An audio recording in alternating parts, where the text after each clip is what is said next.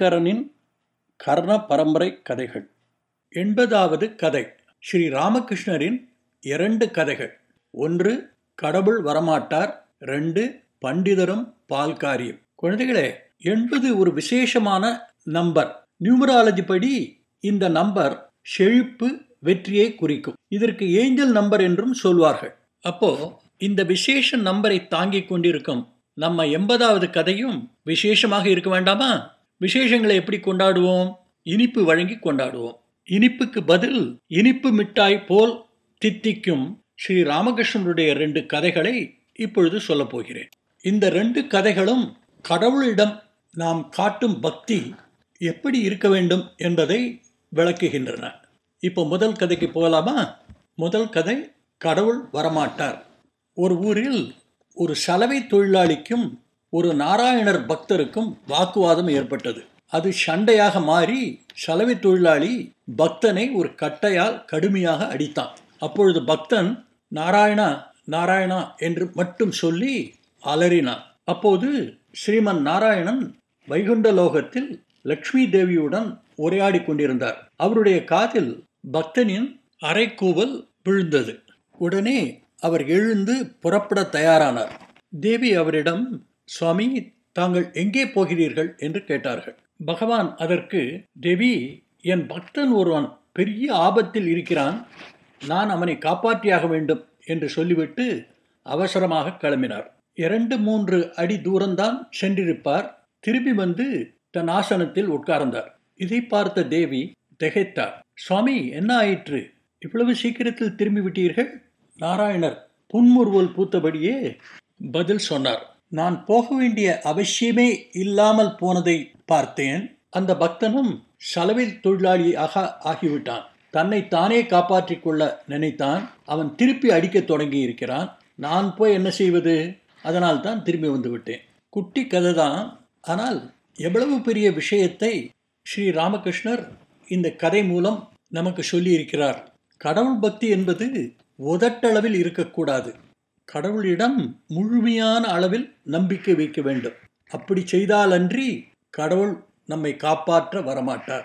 அப்படி கடவுளிடம் முழுவதுமாக சரண் அடைந்து அவருடைய அருளை பெற்ற ஒரு சிறுமியின் கதைதான் அடுத்த கதை. இரண்டாவது கதை பண்டிதரும் பால்காரியும்.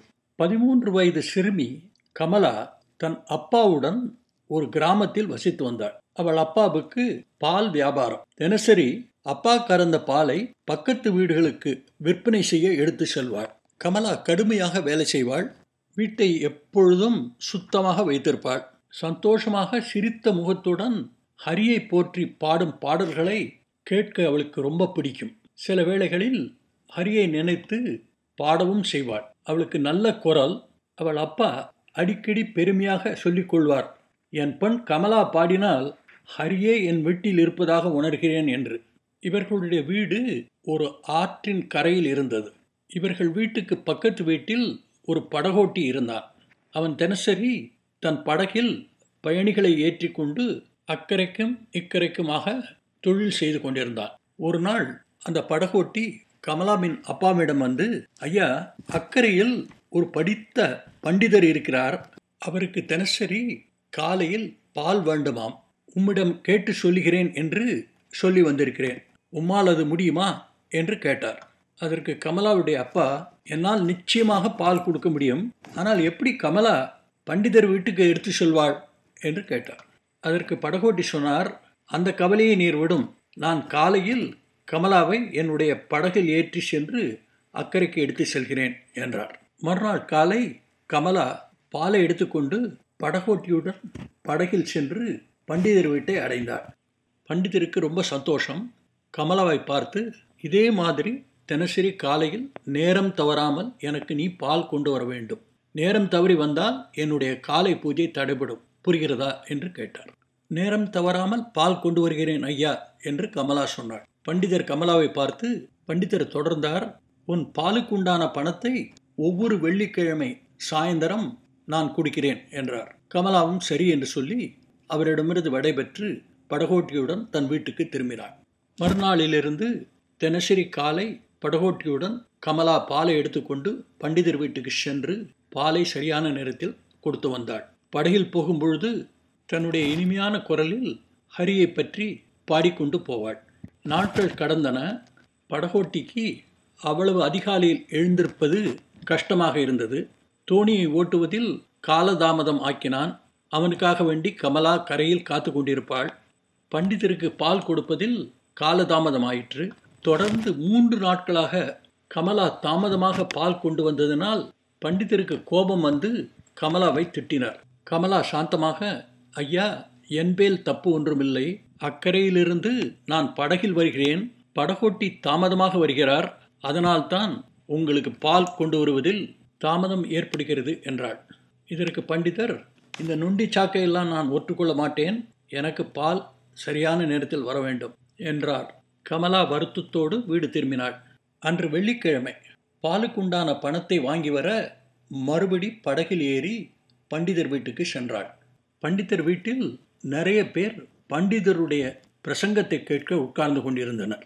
பண்டிதர் ஒரு புனித நூலிலிருந்து சில செய்யுள்களை படித்து அதற்கான விளக்கத்தை சொல்லிக் கொண்டிருந்தார். மனித வாழ்க்கையின் பிறப்பு இறப்பு இவைகளை பற்றி விளக்கி சொல்லிவிட்டு மனிதனுடைய வாழ்க்கை பயணம் ஒரு கடலை கடப்பது போன்றது. அதனால்தான் அதை பிறவிக்கடல் சம்சார சாகரம் என்று சொல்கிறார்கள். ஆனால் நீங்கள் அதை பற்றி கவலைப்பட வேண்டிய அவசியம் இல்லை நீங்கள் அந்த கடலை சுலபமாக கடந்து விடலாம். அதற்கு ஒரே வழி ஹரியினுடைய நாமத்தை சொல்வதுதான். ஹரியின் மேல் முழு நம்பிக்கை வைத்து அவன் பெயரை சொன்னால் எந்த பெரிய சமுத்திரத்தையும் கடந்து விடலாம் என்று முடித்தார். பண்டிதர் கடைசி வாக்கியத்தை சொல்லிக் கொண்டிருக்கும் நேரத்தில்தான் கமலா அவருடைய வீட்டுக்குள் நுழைந்தாள். பண்டிதர் சொல்லியது வாழ்க்கை கடலை பற்றியது என்று அவளுக்கு தெரியாது. கடலை கடக்க ஒரு உபாயம் சொல்கிறார் என்று நினைத்தாள். மனதுக்குள் நினைத்து கொண்டாள்.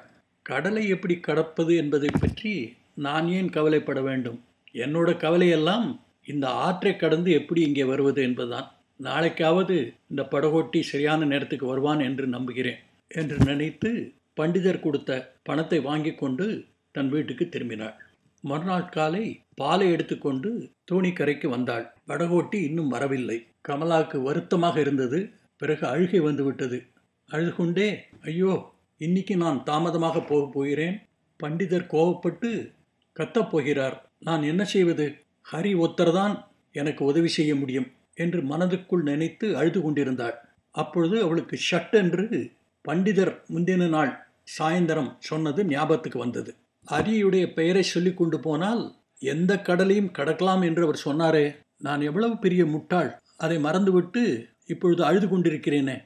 ஹரி பெயரை சொல்லி ஒரு கடலை கடக்கலாம் என்றால் இந்த நதி எம்மாத்திரம் என்று நினைத்து பால் பாத்திரத்தை தன் தலையில் வைத்துக்கொண்டு ஹரியை மட்டும் மனதில் நினைத்து கொண்டு ஹரி நாமத்தை சொல்லி தண்ணீரில் காலை வைத்தாள். அவள் தண்ணீரில் மூழ்கவில்லை. தரையில் நடக்கிற மாதிரி அவளால் தண்ணீரில் நடக்க முடிந்தது. எந்த சிந்தனையும் இல்லாமல் ஹரி ஹரி ஹரி என்று சொல்லிக்கொண்டே தண்ணீரின் மேல் நடந்து அக்கறைக்கு சென்றாள். நேரத்தில் பால் கொண்டு வந்த கமலாவை பார்த்து பண்டிதருக்கு ரொம்ப சந்தோஷம். என்ன இன்னைக்கு படகோட்டி சீக்கிரமே எழுந்து விட்டானா? என்று கேட்டார். இல்லை ஐயா படகோட்டி இன்னைக்கும் வரல என்று கமலா சொன்னாள். பண்டிதருக்கு திகைப்பு ஆச்சரியம். கமலாவை பார்த்து ஏன்னா படகோட்டிக்கு நீ காத்திருக்கவில்லையா? பின் எப்படி வந்தாய்? என்று கேட்டார். கமலா சொன்னாள் ஐயா நீங்கள் சொல்லிக் கொடுத்த வழிதான். அது சுலபமாகவும் நன்றாகவுமே இருந்தது. இதை பற்றி நீங்கள் முன்னாலே சொல்லியிருந்தா நான் தாமதமாக வந்திருக்க மாட்டேன். உங்களிடமிருந்து திட்டும் வாங்கியிருக்க மாட்டேன் என்றாள். பண்டிதருக்கு ஒரே குழப்பம். என்ன பேசுகிற பொண்ணே? எது என் வழி? கொஞ்சம் விளக்கமாக சொல்லு என்றார். கமலா சொன்னாள் ஐயா நேற்று சாயந்தரம் நீங்கள் மற்றவர்களிடம் சொல்லிக் கொண்டிருப்பதை நான் கேட்டேன். ஹரியுடைய பெயரை சொன்னால் கடலையே கடக்கலாம் என்று. கடலை கடப்பதற்கு என்ன வழியோ? அதே வழிதானே நதியை கடப்பதற்கும். இது உங்களுக்கு முன்னமே தெரிந்திருக்கு. இருந்தும் நீங்கள் என்னிடம் சொல்லவில்லை என்றாள். பண்டிதர் ஆச்சரியத்தில் கமலாவை மேலும் கீழும் பார்த்தார். பெண்ணே அக்கறையிலிருந்து தண்ணீரில் நடந்து இங்கே வந்தாயா? என்று கேட்டார். ஆமையா அது கஷ்டமாகவே எனக்கு தோணவில்லை. எவ்வளவு சுலபமாக இருந்தது. இனிமேல் உங்களுக்கு பால் தாமதமாக வரவே வராது. நான் இப்பொழுது ரொம்ப சந்தோஷமாக இருக்கிறேன் என்றாள். பண்டிதர் கமலாவை கண்குட்டாமல் பார்த்து கொண்டே இருந்தார். அவருக்கு அவள் சொல்வதை நம்புவதா இல்லையா என்பது புரியாமல் தவித்து கொண்டிருந்தார். கொஞ்ச நேரத்துக்கு பிறகு கமலாவை பார்த்து வா பெண்ணே என்னுடன் என்று அவளை ஆற்றின் கரை ஓரத்திற்கு அழைத்து சென்றார் பண்டிதர் கமலாவை பார்த்து பெண்ணே நீ உன் வீட்டிற்கு திரும்பிப்போ நீ இந்த நதியை கடப்பதை நான் பார்க்க வேண்டும் என்றார். கமலா சொன்னாள் ஐயா நீங்களும் வாருங்கள். உங்களை பற்றி என் அப்பாவிடம் நிறைய சொல்லியிருக்கிறேன். உங்களை பார்த்தால் அவர் மிகுந்த சந்தோஷத்தை அடைவார் என்றாள். பண்டிதருக்கு என்ன சொல்வதென்று தெரியவில்லை. பெண்ணே நீ முதலில் போ. நான் பின்னால் வருகிறேன் என்றாள். இல்லையா பெரியவர்கள் நீங்கள்தான் முன்னால் போக வேண்டும் என்று வற்புறுத்தினாள். பண்டிதரால் கமலாவின் பேச்சை மறுத்து பேச முடியவில்லை. ஆற்றின் விளிம்புக்கு வந்தார். ஹரிநாமத்தை சொல்லி ஒரு அடி முன் வந்தார். அவருக்கு சட்டென்று ஞாபகம் வந்தது. தன்னுடைய வேஷ்டி நீளமாக இருப்பதால் நனைந்து போகும் என்று நினைத்து அதை ஒரு கையால் பிடித்து மேலே இழுத்து கொண்டார். ரெண்டாவது அடி எடுத்து வைத்தார். அவரால் நிற்க முடியவில்லை. தண்ணீருக்குள் மூழ்கி தத்தளிக்க ஆரம்பித்தார். பின்னால் நின்று கொண்டிருந்த கமலா ஹரி ஹரி ஹரி என்று தொடர்ந்து ஹரிநாமத்தை சொல்லி தண்ணீரில் நடந்து வந்து பண்டிதருக்கு ஒரு கை கொடுத்து அவரை மேலே தூக்கிவிட்டார் பண்டிதரை பார்த்து சுவாமி இது என்ன? ஹரியின் நாமத்தை உங்கள் வாய் முன்முணிக்கிறது அதே சமயம் உங்கள் துணி நனைந்து விடக்கூடாது என்று கவலைப்பட்டு அதை மேலே இழுத்து பிடித்துக் கொள்கிறீர்கள். ஹரியின் மேல் உங்களுக்கு முழு நம்பிக்கை இல்லையா? என்று கேட்டாள். இதை கேட்ட பண்டிதர் வெட்கத்தினால் தலை குனிந்து நின்றார். கடவுள் இந்த பொன் மூலமாக தனக்கு ஒரு நல்ல பாடம் கற்பித்திருக்கிறார் என்று நினைத்தார். பெருந்தன்மையோடு கமலாவை பார்த்து கமலா நீ உண்மையிலேயே ஒரு அதிர்ஷ்டசாலி. கடவுளால் ஆசீர்வதிக்கப்பட்ட குழந்தாய். ஹரியின் மேல் நீ வைத்திருந்த தீவிர நம்பிக்கைக்கு கிடைத்த பரிசு இது. உன்னுடைய வீட்டுக்கு போ உன் தகப்பனாரிடம் செல். இந்த நதியை நீ கடந்த மாதிரி உன்னுடைய வாழ்க்கை கடலையும் எந்த கஷ்டமும் இல்லாமல் நீ சுலபமாக கடந்து வெற்றியுடன் இருப்பாய். ஹரிநாமம் உனக்கு எப்பொழுதும் நல்லதையே செய்யும் என்று ஆசீர்வதித்து அவளை அனுப்பினார். குழந்தைகளே கடவுளிடம் தீவிர நம்பிக்கை வையுங்கள்.